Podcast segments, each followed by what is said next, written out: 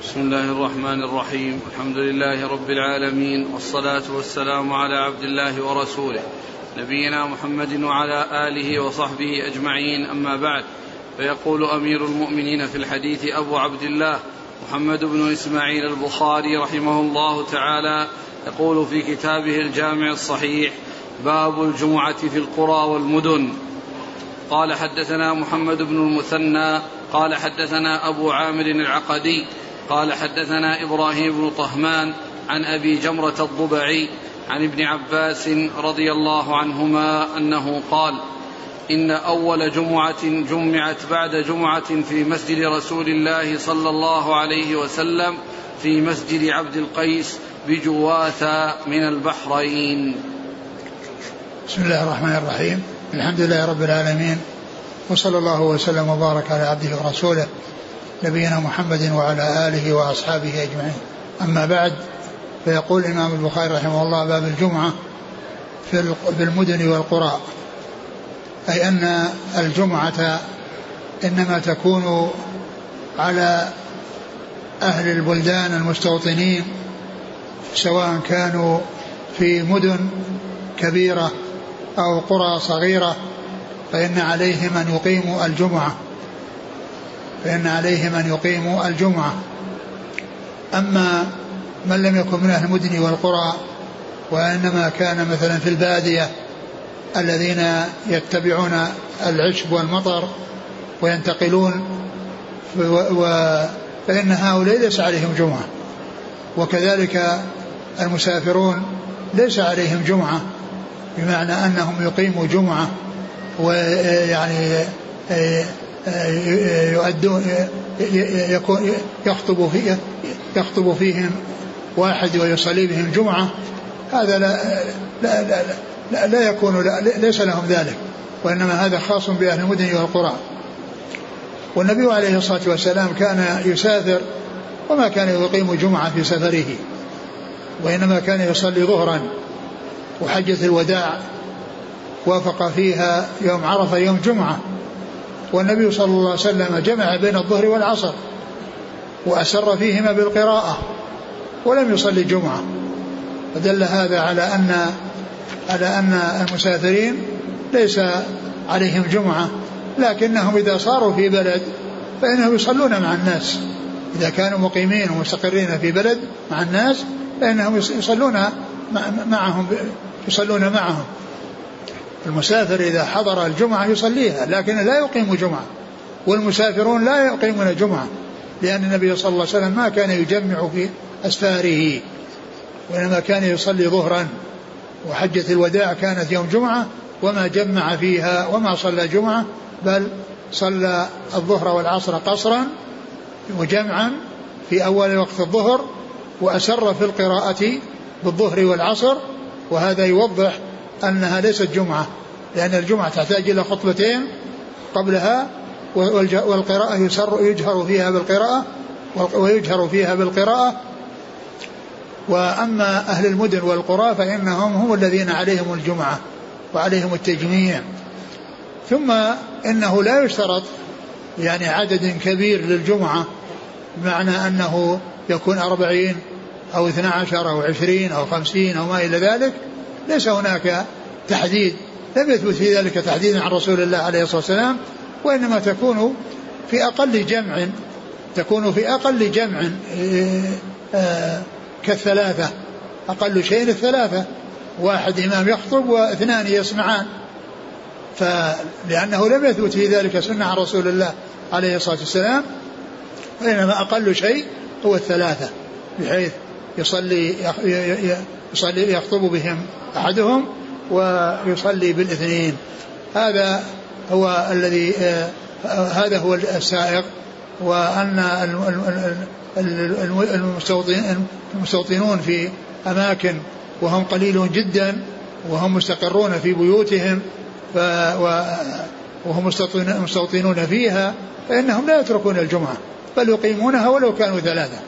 بل يقيمونها ولو كانوا ثلاثة. لكن إذا كان عندهم مساجد قريبة يجمع فيها والذهاب إليها لا يشق فإنهم يذهبون.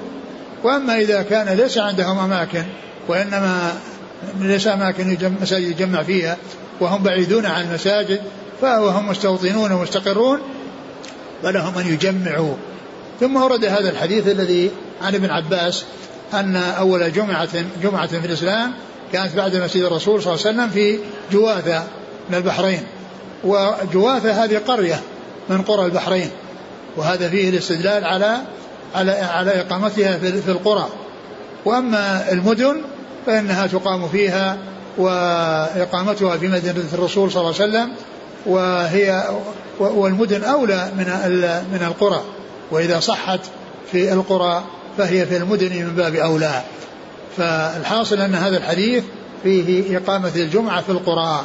لأن جواثة قرية من قرى البحرين وكان فيها جماعة من, من, من بني عبد القيس وهم الربيعة وهم الربيعة وقد كانوا آه، يأتون إلى النبي وقد جاءوا في أول الأمر إلى رسول الله صلى الله عليه وسلم وطلبوا منه أن يعلمهم وأن آه، آه، يعلمهم شيئا يذهبون به ويعطون ويعلمون به من وراءهم. يتعلمونه ويعلمونه من وراء من وراءهم. وقد قالوا واعتذروا عن كثرة التردد إلى الرسول عليه الصلاة والسلام بأن بأن بينهم بينهم وبين المدينة آه، آه، حي من كفار مضر وأنهم لا يستطيعون الوصول إلى الرسول صلى الله عليه وسلم إلا في شهر حرام الذي يحترم فيه الكفار الأشهر الحرم آه، يأتون في الوقت الذي يكون في احترام الأشهر ولهذا لا يستطيعون أن يأتوا إلى النبي صلى الله عليه وسلم كلما أرادوا وكلما شاءوا لأن الكفار الذين في الطريق وهم من كفار مضر يعني آه، يخشونهم ويلحقون بهم الأذى ولهذا آه، كانوا يأتون في الأشهر الحرم كما جاء ذلك في صحيح البخاري وغيره وقد تقدم ذلك في كتاب الإيمان في حديث أو تحت باب باب أداء الخمس من الإيمان. باب أداء الخمس من الإيمان فإن فيه وفد عبد القيس وفدوا إلى الرسول صلى الله عليه وسلم وطلبوا منه أن يعلمهم وأن يعلموا من وراء ليعلموا من وراءهم. نعم. قال حدثنا محمد بن المثنى. هو أبو موسى العنزي الملقب الزمن وهو أحد شيوخ أصحاب الكتب الستة. عن أبي عامر العقدي. نعم. عن إبراهيم بن طهمان. نعم. عن أبي جمرة الضبعي. أبو جمرة الضبعي هو نصر بن عمران. نصر بن عمران. وكنيته أبو جمرة بالجيم والراء. ومن الرواة عن ابن عباس أبو حمزة القصاب. أبو حمزة القصاب. وأبو حمزة وأبو جمرة يعني من قبيل المؤتلف والمختلف. يعني هو ما يتفق فيه الرسم ويختلف فيه النقط أو الشكل. وهنا اختلف النقط أبو جمرة أبو حمزة. الرسم واحد ولكن الفرق بال يعني بالنقط وكذلك أيضا بالشكل. يعني يكون يعني يكون اختلاف الشكل مع الاتحاد في الرسم مثل عقيل وعقيل. عقيل وعقيل الحروف النقاط واحدة ولكن الفرق بالشكل. عقيل وعقيل. يعني هذا هذا يقال له المؤتلف والمختلف ويقال له المشتبه وهو ما اتفق فيه الاسمان في الرسم واختلف في النقط أو الشكل اختلف في النقط أو الشكل أو فيهما جميعا. فأبو جمرة هذا هنا يروي عنه ابن يروي عن ابن عباس وفي صحيح مسلم عن عن ابن عباس يروي عنه أبو حمزة القصاب والحديث الذي يرويه عنه عن ابي يرويه عن أبي حمزة عن ابي عن أبي عباس حديث الذي يتعلق بمعاوية الذي قال فيه النبي صلى الله عليه وسلم لا اشبع الله بطنك لا اشبع الله بطنه. واعتبره بعض يعني الناس الذين يعني يتصيدون أو يتلمسون النيل من الصحابة أو شيء فيه النيل من الصحابة اعتبروا هذا ذما له ودعاء عليه. وفي الحقيقة هو دعاء له وليس عليه. لأن الإمام مسلم رحمه الله لما أورد هذا الحديث أورده بعد الأحاديث التي فيها دعاء النبي عليه الصلاة والسلام على أناس وهو لا يريد الدعاء عليهم. مثل قوله عقرة حلقة تكلتك أمك تربت يمينك. يعني هذه الألفاظ اللي كان يقولها الرسول صلى الله عليه وسلم لا يريد الدعاء على أهلها. وقد أورد البخاري.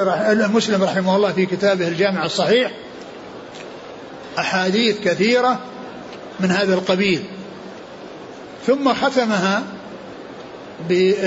بحديث عن أم سليم أن جاء أن يعني يتيمة لها جاءت إلى النبي صلى الله عليه وسلم وكان النبي صلى الله عليه وسلم يعرفها وهي صغيرة فلما أرسلتها إليه وإذا كبرت يعني يعني حصل لها شيء من الكبر عما كانت عليه من قبل. فقال أنت كبرت لا كبرت سنك. لا كبرت سن لا, لا كبرت سنك. ف آه، فجاءت البنية أو اليتيمة هذه آه، آه، متألمة متأثرة تبكي. وقالت إن الرسول دعا علي. فجاءت أم سليم مسرعة. قالت يا رسول الله إنك دعوت على يتيمتي. قال ما علمت أني اشترطت على ربي أن من دعوت عليه بدعوة ليس لها بأهل أن يجعل الله له ذلك يعني طهرا وزكاء. طهرا وزكاء. مسلم رحمه الله لما ذكر الحديث وختم بهذا الحديث أتى بعده بحديث لا أشبع الله بطنك. يعني أنه من هذا القبيل. مما يكون فيه مما يعتبر دعاء له وليس دعاء عليه. ما يعتبر دعاء له وليس دعاء عليه. عن ابن عباس رضي الله تعالى عنهما وهو أحد العباد الأربعة من الصحابة وأحد السبع المكثرين من حديث الرسول صلى الله عليه وسلم. ذكر الحافظ هنا عن عبد الرزاق بإسناد صحيح. ها؟ عن عن ابن عمر أنه كان يرى أهل المياه بين مكة والمدينة يجمعون فلا يعيب عليهم.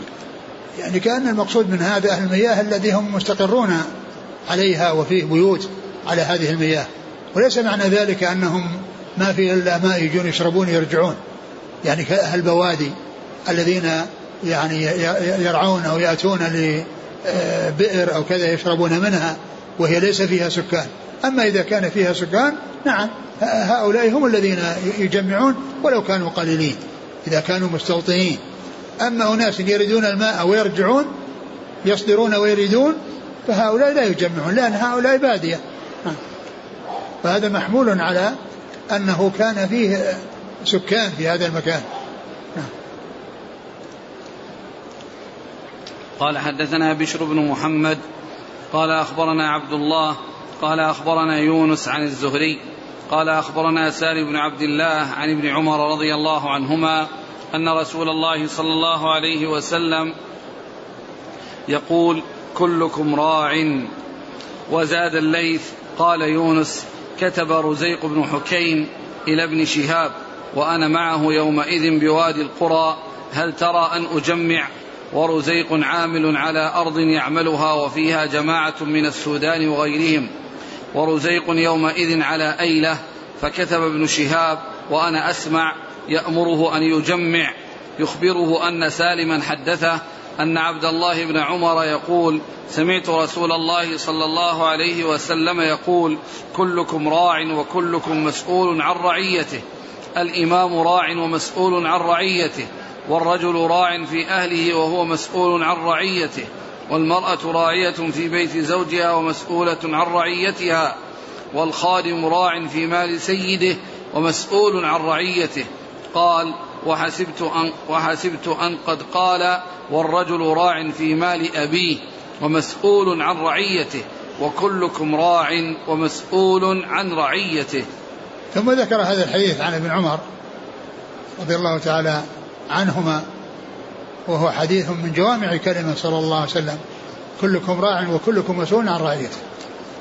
ثم فصل في الرعاة يعني فيهم الإمام الأعظم ثم نوابه وولاته في القرى والمدن فإن هؤلاء يعني نوابه ويقومون مقامه وهم رعاة يعني للبلد الذي هم فيه بمعنى أنهم هم المسؤولون المسؤولون المباشرون وأنهم يقومون فيهم بتطبيق أحكام الله عز وجل ومن ذلك إقامة الجمعة ومن ذلك إقامة الجمعة يعني حيث يعني يكونوا مستوطنين فالوالي مسؤول عن رعيته يقوم بما يعني بما يلزم وبما يجب يعني عليهم ومن ذلك إقامة الجمعة. ومن ذلك إقامة الجمعة يعني هؤلاء الولاة الذين هم دون الوالي الأعظم وهم نواب الإمام الأعظم فإنهم يعني مسؤولون عن هؤلاء الذين يتولون عليهم أو الذين ولوا عليهم بأن يقيموا فيهم شرع الله وأن يطبقوا فيهم ما جاءت به شريعة الله ومن ذلك إقامة الجمع والجماعات. ومن ذلك إقامة الجمع والجماعات.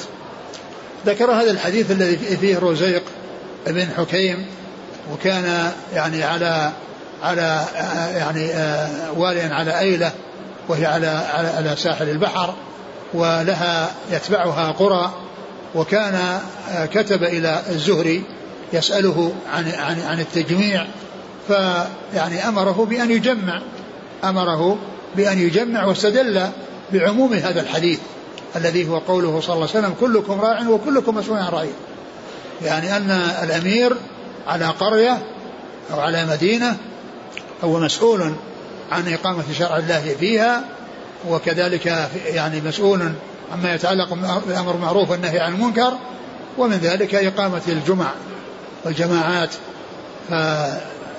فاستدل ابن عباس الزهري رحمه الله بهذا الحديث الذي هو من جوامع كلمه صلى الله عليه وسلم إلى أن الإمام الأعظم عليه واجبات والإمام الأخ الذي هو أخص منه في على ناحية معينة وهو نائب للإمام الأعظم في ذلك البلد عليه أن يقيم شرع الله ومن ذلك إقامة الجمعة. ف وهذا يدل على إقامة إقامة الجمع في القرى إقامة الجمع في القرى. وكما قلنا في الحديث السابق إذا كان العدد يعني لو كان قليلا جدا بحيث لا يقل عن ثلاثة فإنهم يجمعون. لا يقل عن ثلاثة فإنهم يجمعون. نعم. قال حدثنا بشر بن محمد نعم. عن عبد الله ابن المبارك. عن يونس عن الزهري. يونس بن يزيد الأيلي. نعم. عن سالم بن عبد الله عن ابن عمر. وزاد الليث. الليث بن سعد. قال يونس كتب رزيق بن حكيم. نعم. قال رحمه الله تعالى باب هل على من لم يشهد الجمعة غسل من النساء والصبيان وغيرهم؟ وقال ابن عمر إنما الغسل على من تجب عليه الجمعة. قال حدثنا أبو اليمان قال أخبرنا شعيب عن الزهري قال حدثني سالم بن عبد الله أنه سمع عبد الله بن عمر رضي الله عنهما يقول سمعت رسول الله صلى الله عليه وسلم يقول من جاء منكم الجمعة فليغتسل. ثم ذكر هذه الترجمة وهي باب من هل على من لم يشهد الجمعة غسل من النساء والصبيان وغيرهم؟ هل على من لم يشهد الجمعة غسل من النساء والصبيان وغيرهم؟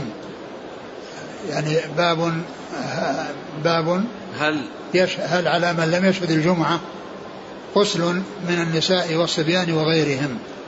يعني هذا الحديث هذه الترجمة يعني فيها بيان أن من آه، تلزمه الجمعة عليه الغسل وقد مر بذلك الأحاديث وكذلك يعني يعيدها أو يعيد بعضها. و وأن الذين لا لا تلزمهم ولا يجب تجب عليهم هم الذي آه، النساء فإنها لا تجب عليهن. وكذلك الصبيان لا تجب عليهم.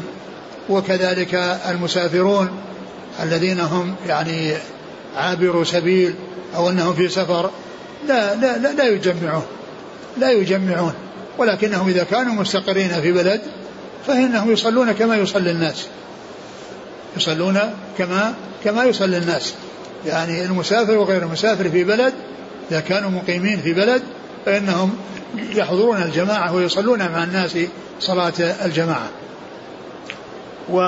وهنا أوردها على أن من لم يحضر هل عليه غسل يعني أو ليس عليه غسل.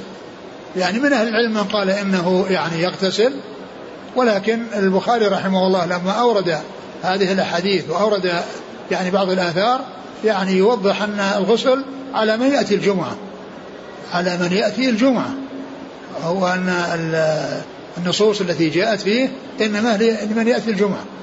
أما من لم يأتي الجمعة كالصبيان والنساء فلا يلزمهم ذلك وليس مطلوب منهم كما يطلب من الذين يأتون وذلك أن الجمعة الذي يحضرها عليه أن يكون على حالة حسنة كما مر بنا من حيث البدن وذلك بالغسل ومن حيث اللباس وذلك باللباس الحسن ومن حيث السواك كذلك يكون على يعني حالة حسنة في فمه وكذلك فيما يتعلق بالطيب الذي آه، آه، يكون يتطيب به الإنسان ويشم منه رائحة طيبة بدل ما يشم منه رائحة ليست بطيبة يعني فالمطلوب آه، من الذين يأتون هذه الأمور وفي مقدمتها الغسل. أما النساء التي لا يجب عليها فإذا كانت ستحضر الجمعة وفيها روائح كريهة وفيها كذا فلا بد من إزالة هذه الروائح حتى لا تؤذي الناس حتى لا تؤذي الناس. ولا تجب عليها الجمعة ولا يلزمها أن تذهب. لا وصلاتها في بيتها أفضل. تصلي ظهرا في بيتها وهو أفضل لها من الذهاب إلى الجمعة. لأن صلاة النساء مطلقا في بيوتهن خير من إتيانهن للمساجد. لكنهن لكنهن إذا استأذن للمساجد يجبن إلى ذلك. لأن النبي صلى الله عليه وسلم قال لا تمنعوا إماء الله مساجد الله. لا تمنعوا إماء الله مساجد الله. فإذا آه، لا يلزمها لكن إذا أرادت أن تذهب وشهدت الجمعة وأذن لها بالذهاب فإنها ما يكون آه، لا تستعمل الطيب ولا تستعمل الشيء الذي يلفت الأنظار إليها من الزينة وكذلك أيضا لا يكون معها رائحة كريهة تؤذي من يكون معها من النساء أو من تصلي معهن من النساء. ثم ورد هذا الحديث أن النبي صلى الله عليه وسلم قال من أتى الجمعة فليغتسل. أول أول الأثر. عن ابن عمر أن قال إنما الغسل على من تجب عليه الجمعة. نعم إنما الغسل على من تجب عليه الجمعة. إلا تجب على الرجال البالغين. تجب على الرجال البالغين هؤلاء الذين يجب عليهم الغسل. نعم. ثم حديث أبي حديث, حديث ابن عمر. من أتى؟ من جاء منكم الجمعة فليغتسل. ثم ذكر هذا الحديث عن ابن عمر من جاءكم منكم الجمعة فليغتسل. يعني لأنه الذي يأتي إلى الجمعة هو الذي يغتسل والذي يجب عليه هم الرجال البالغون. يعني الرجال البالغون هم الذين تجب عليهم الجمعة وعليهم أن يعني يغتسلوا وأن يكونوا على أحسن هيئة. نعم. وعلى كل من ولو لم يكن من يعني واجبة عليه كمسافر نعم المسافر إذا كان في رائحة يعني إذا كان حضر الجمعة فإن وفيه روائح كريهة فعليه أن يغتسل. لا يؤذي الناس بالرائحة الكريهة إذا كان. وإذا لم يكن يعني ليس فيه رائحة ويعني و أو لم أو يعني لا يتمكن من كونه يعني يغتسل. وليس في رائحة كريهة فإن الاغتسال حسن لكل من يأتي إلى الجمعة. لكن من كان مسافرا وكان عابر سبيل ثم يعني وجد الناس يصلون جمعة في الطريق ونزل وصلى معهم يصلي معهم ولا يلزمه أن يغتسل نعم. قال حدثنا أبو اليمان الحكم بن نافع عن شعيب بن أبي حمزة. عن الزهري. نعم. عن سالم بن عبد الله عن ابن عبد الله بن عمر. نعم. قال حدثنا عبد الله بن مسلمة عن مالك عن صفوان بن سليم عن عطاء بن يسار عن أبي سعيد الخدري رضي الله عنه أن رسول الله صلى الله عليه وسلم قال غسل يوم الجمعة واجب على كل محتلم. آه ذكر هذا الحديث عن أبي سعيد غسل يوم الجمعة واجب على كل محتلم والمقصود منه المفهوم في قوله محتلم. يعني المحتلم هو البالغ. يعني فالذي الذي هو غير بالغ الذي هو غير بالغ لا يجب عليه غسل الجمعة. لأن قال غسل يوم الجمعة واجب على كل محتلم يعني كل بالغ مكلف. هذا هو الذي يجب عليه غسل الجمعة. لكن إذا حضر وذهب إلى الجمعة فإن كانت فيه روائح كريهة فعليه أن يزيلها بالاغتسال عليه أن يزيلها لأن الإيذاء الإيذاء للناس غير سائر. نعم. والحديث سبق أن مر. نعم. قال حدثنا عبد الله بن مسلمة القعنبي عن مالك عن نعم. صفوان بن سليم نعم. عن عطاء بن يسار نعم. عن أبي سعيد الخدري. وهو سعد بن مالك بن سنان رضي الله عنه. قال حدثنا مسلم بن إبراهيم قال حدثنا وهيب قال حدثنا ابن طاووس عن أبيه عن أبي هريرة رضي الله عنه أنه قال قال رسول الله صلى الله عليه وسلم نحن الآخرون السابقون يوم القيامة.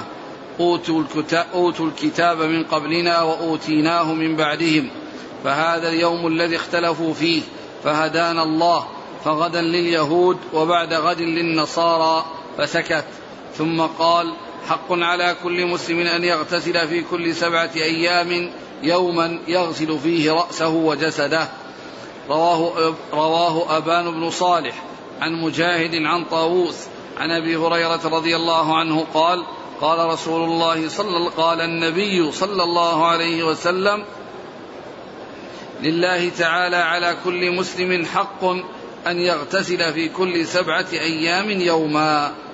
ثم ذكر هذا الحديث عن عن أبي هريرة؟ نعم. نعم. هذا الحديث عن أبي هريرة رضي الله عنه. أن نحن الآخرون السابقون. قال نحن الآخرون السابقون يوم القيامة. بعد أنهم أوتوا الكتاب من قبلنا وأوتيناهم بعدهم. والحديث سبق أن مر يعني في في فيما مضى يعني آه و والمقصود به كما عرفنا أن نحن الآخرون زمانا السابقون منزلة وجزاء وثوابا فكما قال الله عز وجل كنتم خير أمة أخرجت للناس كنتم خير أمة أخرجت للناس فهم الآخرون السابقون السابقون لغيرهم. والحديث سبق أن مر ولكنه أورده مما جاء في آخره فيما يتعلق بالاغتسال. قال إيش قال في الاغتسال؟ حق على كل مسلم أن يغتسل في كل سبعة أيام يوما يغسل فيه رأسه وجسده. هنا قال حق على كل مسلم يعني أن يغتسل في يوم من سبعة أيام يغسل فيه رأسه وجسده. وهذا الحديث مطلق هذا الحديث مطلق لكنه مقيد بالأحاديث السابقة التي متعلقة بالجمعة. وهنا الحديث مطلق ولكنه جاء في بعض الحديث ما يدل على أنه يوم الجمعة. يعني هذا اليوم الذي هو من سبعة أيام أنه يوم الجمعة وبذلك يوافق الأحاديث الأخرى. لكن آه، فيما يتعلق بكل مسلم يعني آه، آه، أورد البخاري رحمه الله هذا الحديث في هذا الباب وصدره وقول ابن عمر لما تجب الجمعة على على من على من يأتي إليها؟ إنما حق تجب حق لا الأول الأول. هذا أثر ابن عباس. ابن مسعود بن عمر. إنما الجمعة إنما الغسل يوم الجمعة على على قال إنما الغسل على من تجب عليه الجمعة. نعم إن الغسل على من تجب عليه الجمعة. يعني هذا الحديث الذي هو مطلق يعني الغسل إنما يكون في حق من تجب عليه الجمعة. لأن الغير البالغ لا تجب عليه والمرأة لا تجب عليها و فإذا الذي تجب عليه الجمعة هو الذي يكون عليه الاغتسال ومطلوب منه أن يغتسل. وقد جاء في بعض الأحاديث آه، تحديد اليوم من سبعة أيام بأنه يوم الجمعة.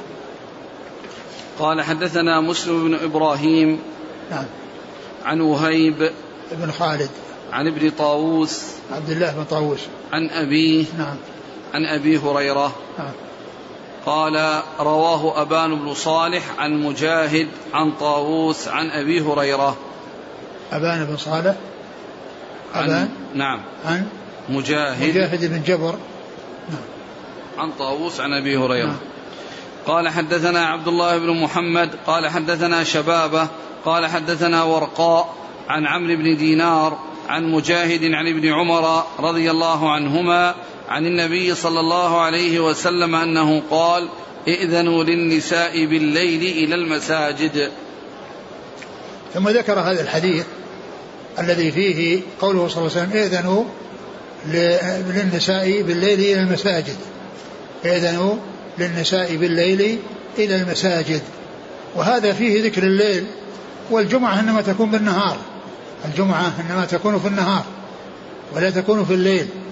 فإذا يعني الإذن جاء في الليل ولكنه جاء في بعض الأحاديث مطلق وأنه يجوز في الليل وفي النهار بشرط ألا يترتب على خروج المرأة إلى المسجد آه، فتنة لغيرها بها أو فتنة لها بغيرها.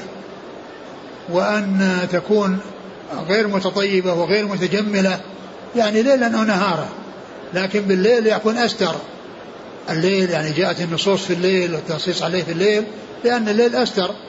ولهذا سبق أن مر بنا أن أن النساء يصلين مع النبي صلى الله عليه وسلم في الفجر ويخرجن متلفعات ينصرفن متلفعات من رطهن ما يعرفهن أحد من الغلس. فإذا ذكر الحديث هنا من أجل ذكر الليل لأن الجمعة إنما هي في النهار وأذنهن إنما كان في الليل. أو التنصيص على أن في الليل لأنه أستر لكن الحكم واحد. لكن بالشروط المعتبرة ليلا أو نهارا في حق النساء. لئلا يكون فتنة فيهن أو فتنة في لغير يعني يفتتن بغيرهن أو غيرهن يفتتن بهن أو غيرهن يفتتن بهن. نعم. قال حدثنا عبد الله بن محمد المسندي. عن شبابة نعم. بن سوار نعم. عن ورقاء نعم بن عمر اليشكري عن نعم. عمرو بن دينار عن نعم. مجاهد عن ابن عمر نعم. قال حدثنا يو قال حدثنا يوسف بن موسى قال حدثنا أبو أسامة قال حدثنا عبيد الله بن عمر عن نافع عن ابن عمر رضي الله عنهما أنه قال كانت امرأة لعمر تشهد صلاة الصبح والعشاء في الجماعة في المسجد فقيل لها لم تخرجين وقد كانت امرأة لعمر تشهد صلاة الصبح والعشاء في الجماعة في المسجد. فقيل لها لم تخرجين وقد تعلمين أن عمر يكره ذلك ويغار. قالت وما يمنعه أن ينهاني؟ قال يمنعه قول رسول الله صلى الله عليه وسلم لا تمنعوا إماء الله مساجد الله. ثم ذكر هذا الحديث الذي فيه أن امرأة لعمر كانت تشهد العشاء والفجر مع رسول الله صلى الله عليه وسلم في المسجد وأن وأنه قيل لها يعني آه لماذا آه تخرجين وأنت تعلمين أن عمر يكره ذلك؟ قالت وما يمنعه أن يمنعني. فقيل يمنعه لا تمنعوا إماء الله مساجد الله. فهو يعني آه، لا يخالف هذا النهي هذا النهي عن رسول الله صلى الله عليه وسلم وإن كان يعجبه ويحب أن تصلي في بيته وأن الأولى لها أن تصلي في بيتها لكنها إذا استأذنت فإنها لا آه، تمنع من ذلك لقوله صلى الله عليه وسلم لا تمنعوا إماء الله مساجد الله. وقد أورد البخاري هذا الحديث في هذا الباب لأنه مثل الذي قبله هناك بالليل وهنا كانت تصلي الفجر والعشاء يعني صلاة الليل تصلي الفجر والعشاء نعم. قال حدثنا يوسف بن موسى نعم. عن أبي أسامة حماد بن أسامة عن عبيد الله بن عمر نعم. عن نافع عن ابن عمر نعم. قال رحمه الله تعالى باب الرخصة إن لم يحضر الجمعة في المطر قال حدثنا مسدد قال حدثنا إسماعيل قال أخبرني عبد الحميد صاحب, الزياد صاحب الزيادي. قال حدثنا عبد الله بن الحارث بن عم محمد بن سيرين. قال ابن عباس لمؤذنه في يوم مطير إذا قلت أشهد أن محمدا رسول الله فلا تقل حي على الصلاة. قل صلوا في بيوتكم. فكأن الناس استنكروا قال قال فعله من هو خير مني. إن الجمعة عزمة وإني كرهت أن أحرجكم فتمشون في الطين والدحض.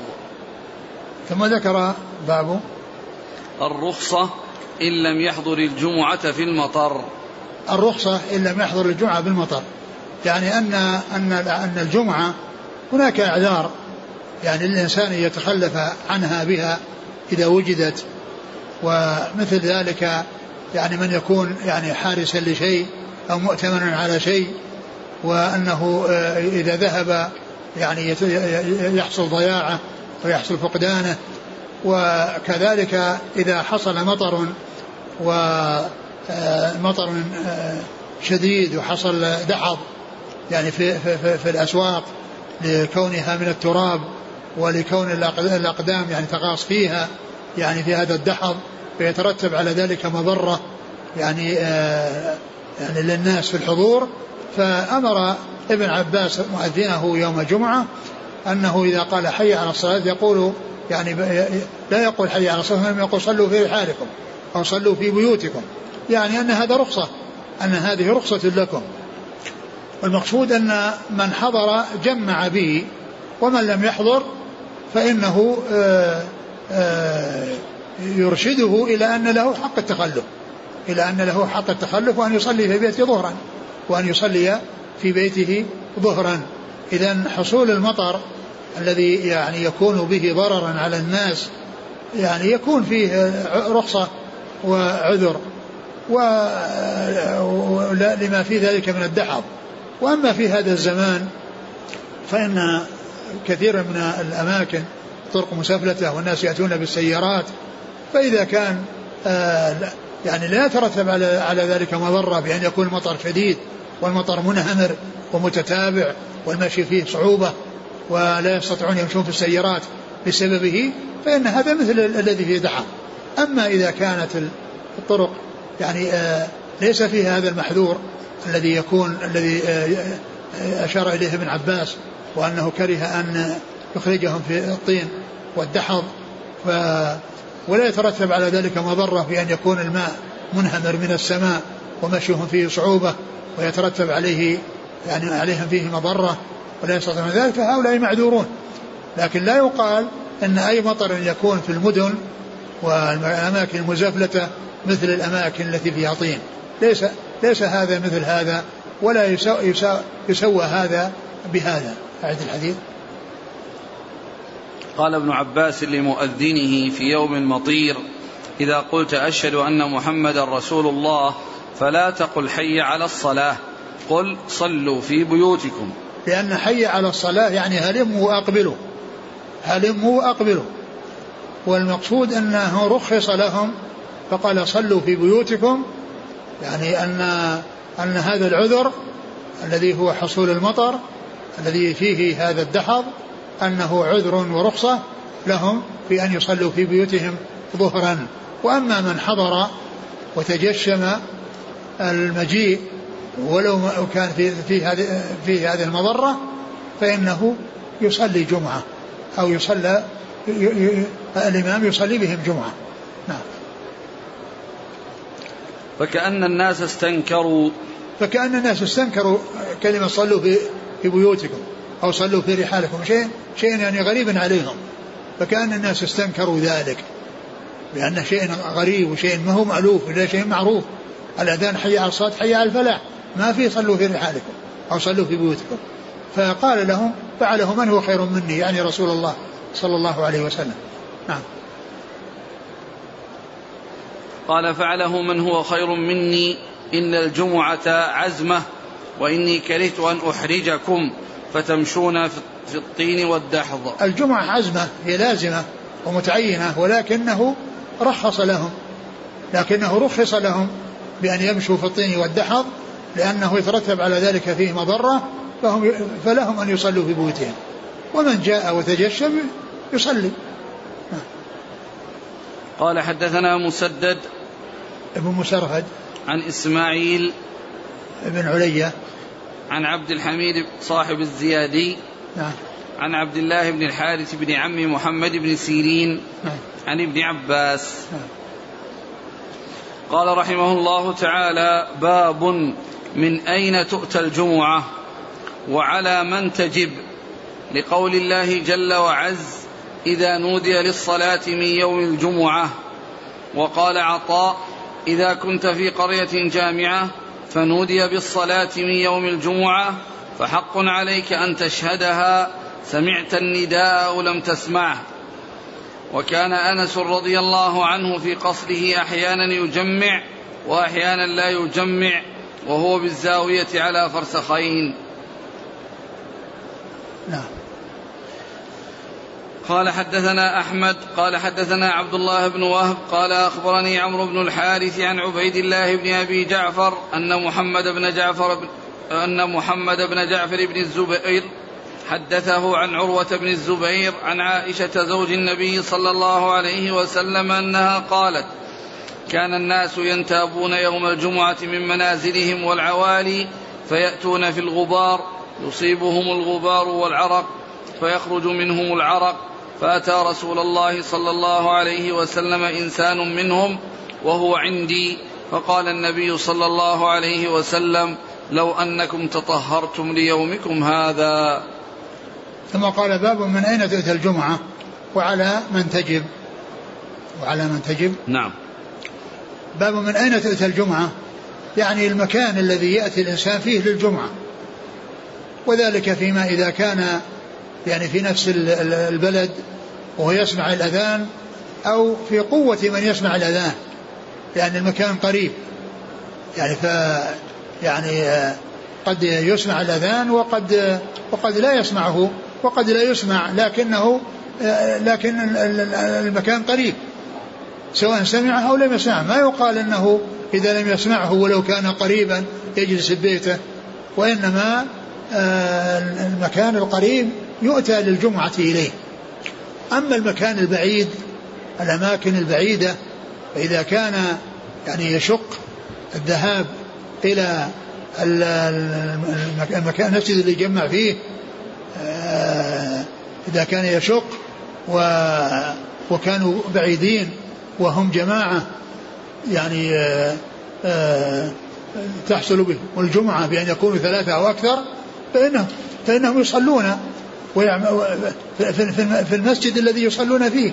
الذي يصلون فيه الجماعة؟ يصلون فيه الجمعة. يعني حيث كانوا ثلاثة فأكثر. أما إذا كانوا اثنين فأكثر فإنهم يصلون ظهرا. إذا كان لا يستطيعون الذهاب إلى المسجد الذي فيه الجمعة. وإن كانوا ثلاثة فأكثر وكانوا مستوطنين فإنهم يصلون جمعة يصلون جمعة. وإن ذهبوا إلى المكان الذي تكثر فيه الجماعة الجمعة وصلوا فيه. فإن ذلك حسن. لكن اللزوم لا يلزمهم. لا يلزم أن يأتوا من مكان بعيد للجمعة بل إما أن يكون عددا تنعقد الجمعة وهم مستقرون مستوطنون يجمعون وإن كانوا أقل من, من, من ثلاثة وكانوا اثنين فإنهم يصلون فإنهم يصلون ظهرا.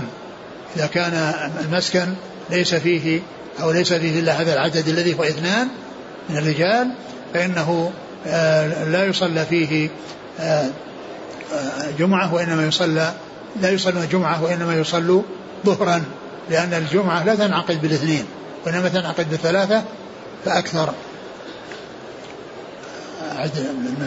الأثر وقال عطاء إذا كنت في قرية جامعة فنودي بالصلاة من يوم الجمعة فحق عليك أن تشهدها سمعت النداء أو لم تسمعه. نعم إذا كان في قرية يعني جامعة و, و ويصلى فيها جمعة وسمع النداء معلوم أن أن أنه تجب الجمعة. أهل القرى يجب عليهم أن يجمعوا ولا يجوز لهم أن يتركوا الجمعة ويصلون ظهرا وهم فيهم العدد الكافي للجمعة وهو الثلاثة فأكثر. إذا كنت في قرية جامعة ونودي للجمعة فحق عليك أن تذهب إليها سمعت النداء أو لم تسمع. سمعت النداء أو لم تسمع. فهذا يدل على أن أهل القرية الذين هم يسمعون الأذان عليهم أن يأتوا إلى الجامع الذي يجمع فيه ويصلون فيه الجمعة. ولا يجوز لهم أن يتخلفوا. ولا يجوز لهم أن يتخلفوا عن صلاة الجمعة. نعم. الثاني الأثر الثاني؟ وكان أنس في قصره أحيانا يجمع وأحيانا ما في الأثر واحد لا الثاني هذا كذلك نعم. الأول عطاء نعم. الثاني أنس نعم. كان أنس رضي الله عنه في قصره أحيانا يجمع وأحيانا لا يجمع وهو بالزاوية على فرسخين يعني أنه مكان يعني نائي وأنه أحيانا يجمع يصلي مع مع من كان حوله وأحيانا يأتي إلى البصرة ويصلي مع الجماعة في المسجد في جامع البصرة ف يعني دل هذا على أن من كان في مكان يعني بعيد فإن فإنه يجمع وله ولهم أن ينتقلوا إلى المكان آه، إلى المكان الذي تقام فيه الجمعة في في في في مدينة أو في يعني قرية يعني فيها جمعة. إن جمعوا وحيث يشق عليهم الذهاب فلهم ذلك وإن تركوا التجميع وذهبوا وصلوا مع الجماعة فإن هذا يعني حسن وطيب. حديث عائشة قالت كان الناس ينتابون الجمعة ثم حديث عائشة كان الناس ينتابون. يعني ينتابون يقصدون ويأتون. ينتابون يقصدون. فهو من الانتياب وهو القصد والذهاب. يعني يأتون إلى الجمعة من من أماكن عالية من من العوالي وهي أماكن بعيدة ويكونون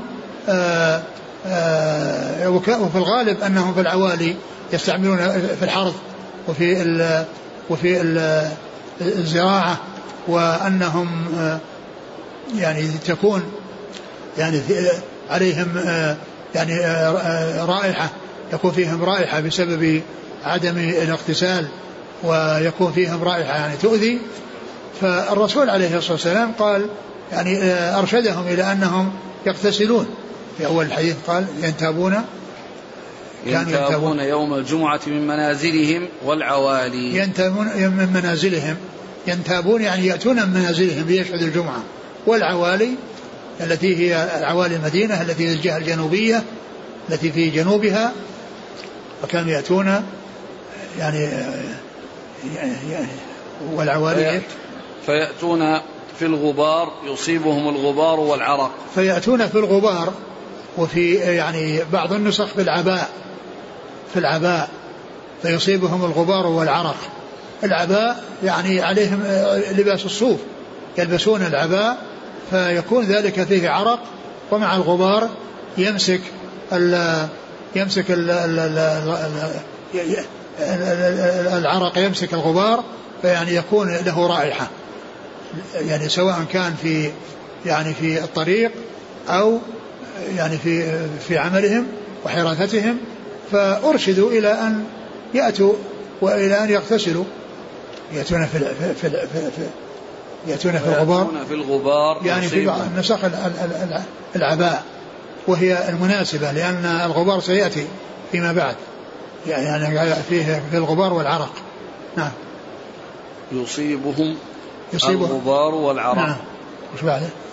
فيخرج منهم العرق. نعم فأتى رسول الله صلى الله عليه وسلم إنسان منهم وهو عندي فقال صلى الله عليه وسلم لو أنكم تطهرتم ليومكم هذا. فكان إنسان عندها وكان كذلك يعني الهيئة التي يعني ذكرت آه، في أول الحديث فقال لو أنكم تطهرتم ليومكم هذا. وأنكم تطهرتم ليومكم هذا. قيل إن هذا أول يعني ما حصل فيه مشروعية الاغتسال للجمعة. وأنه كان له سبب وأن ذلك السبب أنهم كانوا يصيبهم العرق والغبار ويكون لهم روائح لا سيما إذا كان عليهم ألبسة غليظة يعني تكون سببا في يعني في العرق وفي آه، مسك العرق مسك الغبار الذي يأتي يعني بسبب العرق الذي يكون بسبب ذلك يعني يلصق معه الغبار وينشب معه الغبار وتحصل الرائحة أو المنظر الرائحة الغير الطيبة والمنظر الغير الحسن. فأرشد عليه الصلاة والسلام إلى التطهر. والمقصود بالتطهر هو الاغتسال لأن الوضوء هذا شيء لا بد منه. اغتسال الوضوء هذا أمر لا بد منه. وأما الاغتسال هذا هو الذي أرشد إليه لأنه فيه طهارة الجسد كله ونظافته كله وتنظيفه كله فيكون آه، المحذور الذي يخشى يعني يزول بالاغتسال. وذلك بإزالة هذه الأشياء التي فيها إيذاء للناس في في الرائحة وفي المنظر.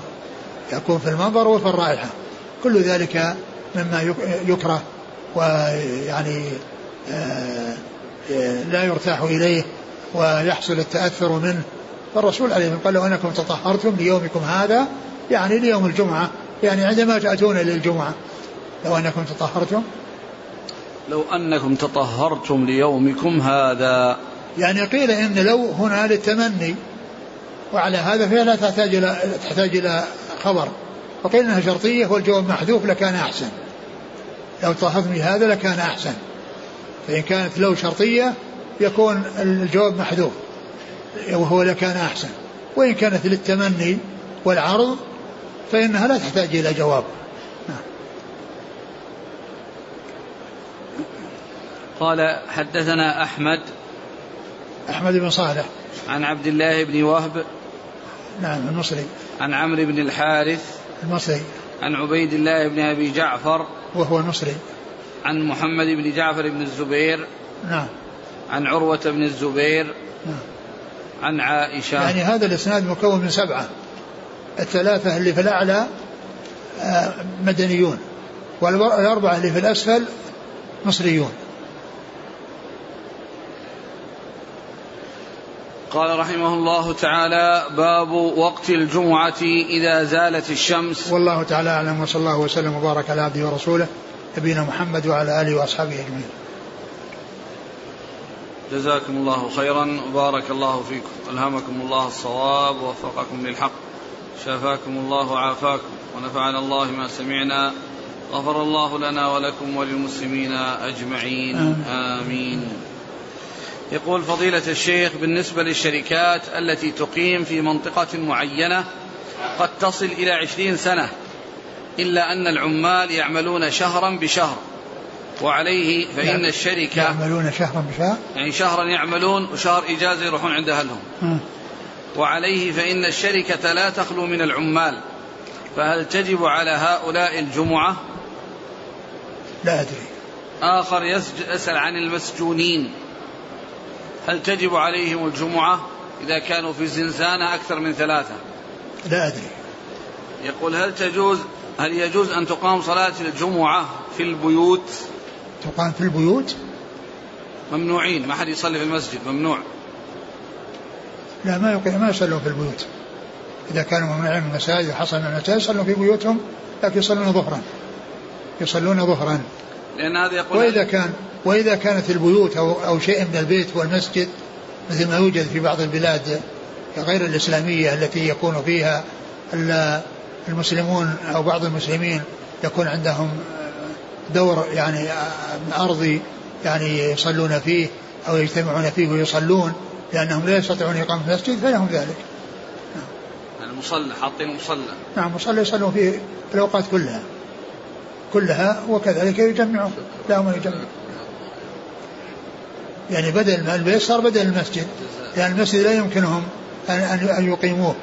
يقول البعض من قرابتي يذهبون للتنزه يوم الجمعة فيقضون يومهم بالكامل في البرية ويصلون جماعة ولكن يصلون الظهر. فهل يجوز لهم أن يقوم فيهم أحد أن يقوم أحدهم خطيبا وتجزئهم ذلك عن الجمعة؟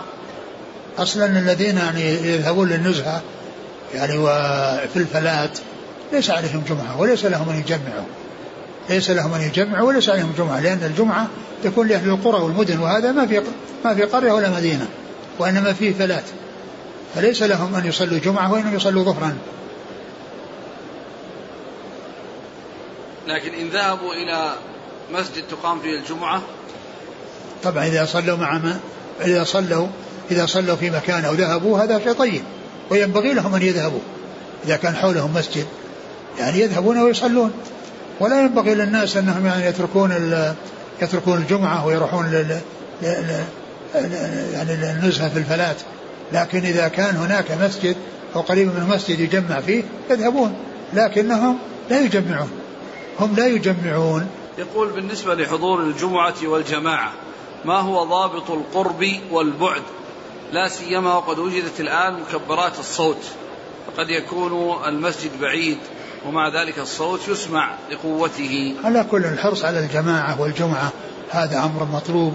وإذا كان المسجد الذي يعني يسمع مكبر الصوت يعني يسمع من بعيد والذهاب إليه صعوبة يقيمون يقيمون مسجدا آخر.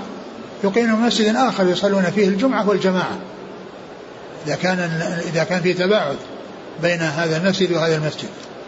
يعني إذا كان المسجد الذي يسمعون صوته بالمكبر بعيد ويشق عليهم الذهاب إليه لا يتركون الجماعة أو يتركون الجمعه وإنما الجماعه وإنما يقيمون مسجدا يصلون فيه الجمعة والجماعة. هذا يقول أنا أشتغل في شركة تأمين سيارات حارس ولي أسرة كبيرة ليس لي وظيفة غير ذلك ولا إيه، دخل. إيش إيش؟ يشتغل حارس في شركة تأمين. يقول بأنه صاحب عائلة كبيرة ليس له وظيفة ولا دخل إلا من هذا الراتب الذي يتقاضاه. هل لي أن أحج من هذا الراتب إذا كان حلال؟ الإنسان إذا حج بمال وحصل منه الحج بمال فإن حجه صحيح. ولو كان المسلم يحرص على أن يحج بمال حلال لا شبهة فيه. وإذا حصل منه الحج في مال حرام أو مشتبه فإن حجه صحيح ولكنه آثم لاستعمال الحرام لاكتساب الحرام وأخذ الحرام واستعماله. يعني آه استعمال الأمر المحرم في أي شيء لكن الحج إذا وجد فإنه يصح. ولو كان المال الذي حج به حرام لا يقال أن حج غير صحيح لأن المال الذي حج به حرام. ولكن آه، من الخير للإنسان أن يكون حجه بمال حلال لا, لا, لا, لا, حرمة فيه ولا شبهة فيه. وأما آه، حصول الحج فإنه آه، إذا وجد يعني يكون أدى الحج ولكنه يأثم. وهذا مثل مثل المحرم للمرأة. المحرم للمرأة يعني هو من شروط الحج يعني شروط وجوب الحج عليها. لكن لو حجت بدون محرم ما يقال انها ما حجت وأن حجها غير صحيح. حجها صحيح ولكنها آثمة بالمعصية. فهذا كذلك حجه صحيح وهو آثم بالمعصية إذا كان أنها حج بمال الحرام. يقول فضيلة الشيخ يحصل عندنا أن بعض المسلمين يجمعون في حدائق وذلك في غير البلاد الإسلامية ويقولون هذا من باب الدعوة وإظهار محاسن الإسلام. فما حكم عملهم هذا؟ التجميع يعني يكون في مساجد. يكون في مساجد يقصدها الناس. ومحاسن الإسلام إظهارها بالدعوة إلى الله عز وجل والاتصال بغير المسلمين وبيان فضل الإسلام ومحاسن الإسلام وأن فيه الخير لهم والسلامة يعني في الدنيا والآخرة. وأما كون المسلمين يذهبون يعني أو يكون يعني يصلون في في مكان يقول هذا من الدعوة للإسلام الدعوة للإسلام لا تكون لا تكون بهذا. هذا يقول ومن المناسب أن يكون لهم مساجد وأن يعنون يعنون بالمساجد يعني يصلون فيها ويظهرون شعائر الإسلام في المساجد. يقول في البلاد الغربية تكون المساجد صغيرة فلا تتسع للجميع ولأجل ذلك يكررون الجمعة والعيدين. في المسجد نفسه أكثر من مرة. يخرج فوج ويأتي فوج آخر. والله الأولى يعني في مثل هذا يعني جمعة ولا جمعة, والعيدين. الجمعة والعيدين. نعم. أعيد السؤال. في البلاد الغربية تكون المساجد صغيرة فلا تتسع للجميع فيكررون الجمعة والعيدين في ذلك المسجد بنفسه. يخرج فوج ويدخل فوج آخر. آه، إذا أمكن أنهم يعنون على أن توجد يعني آه، مساجد يعني كبيرة. لا شك أن هذا هو الذي ينبغي هذا هو الذي ينبغي لهم. و أما قضية يعني تكرار الجماعة يعني جماعة يصلون جمعة ثم يأتي جماعة أخرى يصلون جمعة لا أدري. يقول هل ورد شيء بخصوص السفر يوم الجمعة؟ نعم جاء إذا كان قرب الصلاة. إذا كان قرب الصلاة جاء فيه أشياء لا أدري عن يعني لا تذكر شيئا عن ثبوتها لكن كون الإنسان إذا قرب أما إذا سافر من أول النهار أو سافر مبكرا هذا لا بأس به. وإذا كان السفر أيضا آه، حتى حتى قريب من الوقت ولكنه قدامه مساجد سيمر ويصلي فيها لا بأس بذلك. أما كونه يتعمد أنه عند قرب صلاة الجمعة يعني يظهر يمشي ويخرج من البلد ويترك التجميع يعني وليس بينه وبين الجمعة إلا شيء يسير فهذا ما ينبغي. يقول فضيلة الشيخ نحن عمال نعمل في البحر في شركة بترول. نكون في البحر لمدة أسبوعين وفي البر لمدة أسبوعين. هل نصلي الجمعة في الوقت الذي نكون في العمل في البحر؟ لا لا يصلون في البحر. لأنها لأن هذا مثل صلاة البر. صلاة البحر مثل صلاة البر. وإنما يصلى في المدن والقرى. الآن هذه السفن تكون كالمدينة كقرية. لا هذه ما هي بقرية. كل شيء أقول ولو كان هذه ما هي ما هي ما هي, ما هي مدينة ولا قرية. هذه هذه سفينة في البحر. يقول اشترى مني شخص أرضا وأعطاني عربونا. هل يجوز لي أن أتصرف في هذا العربون؟ لا أدري. العربون أنا لا أعرف لا أعرف فيه شيئا.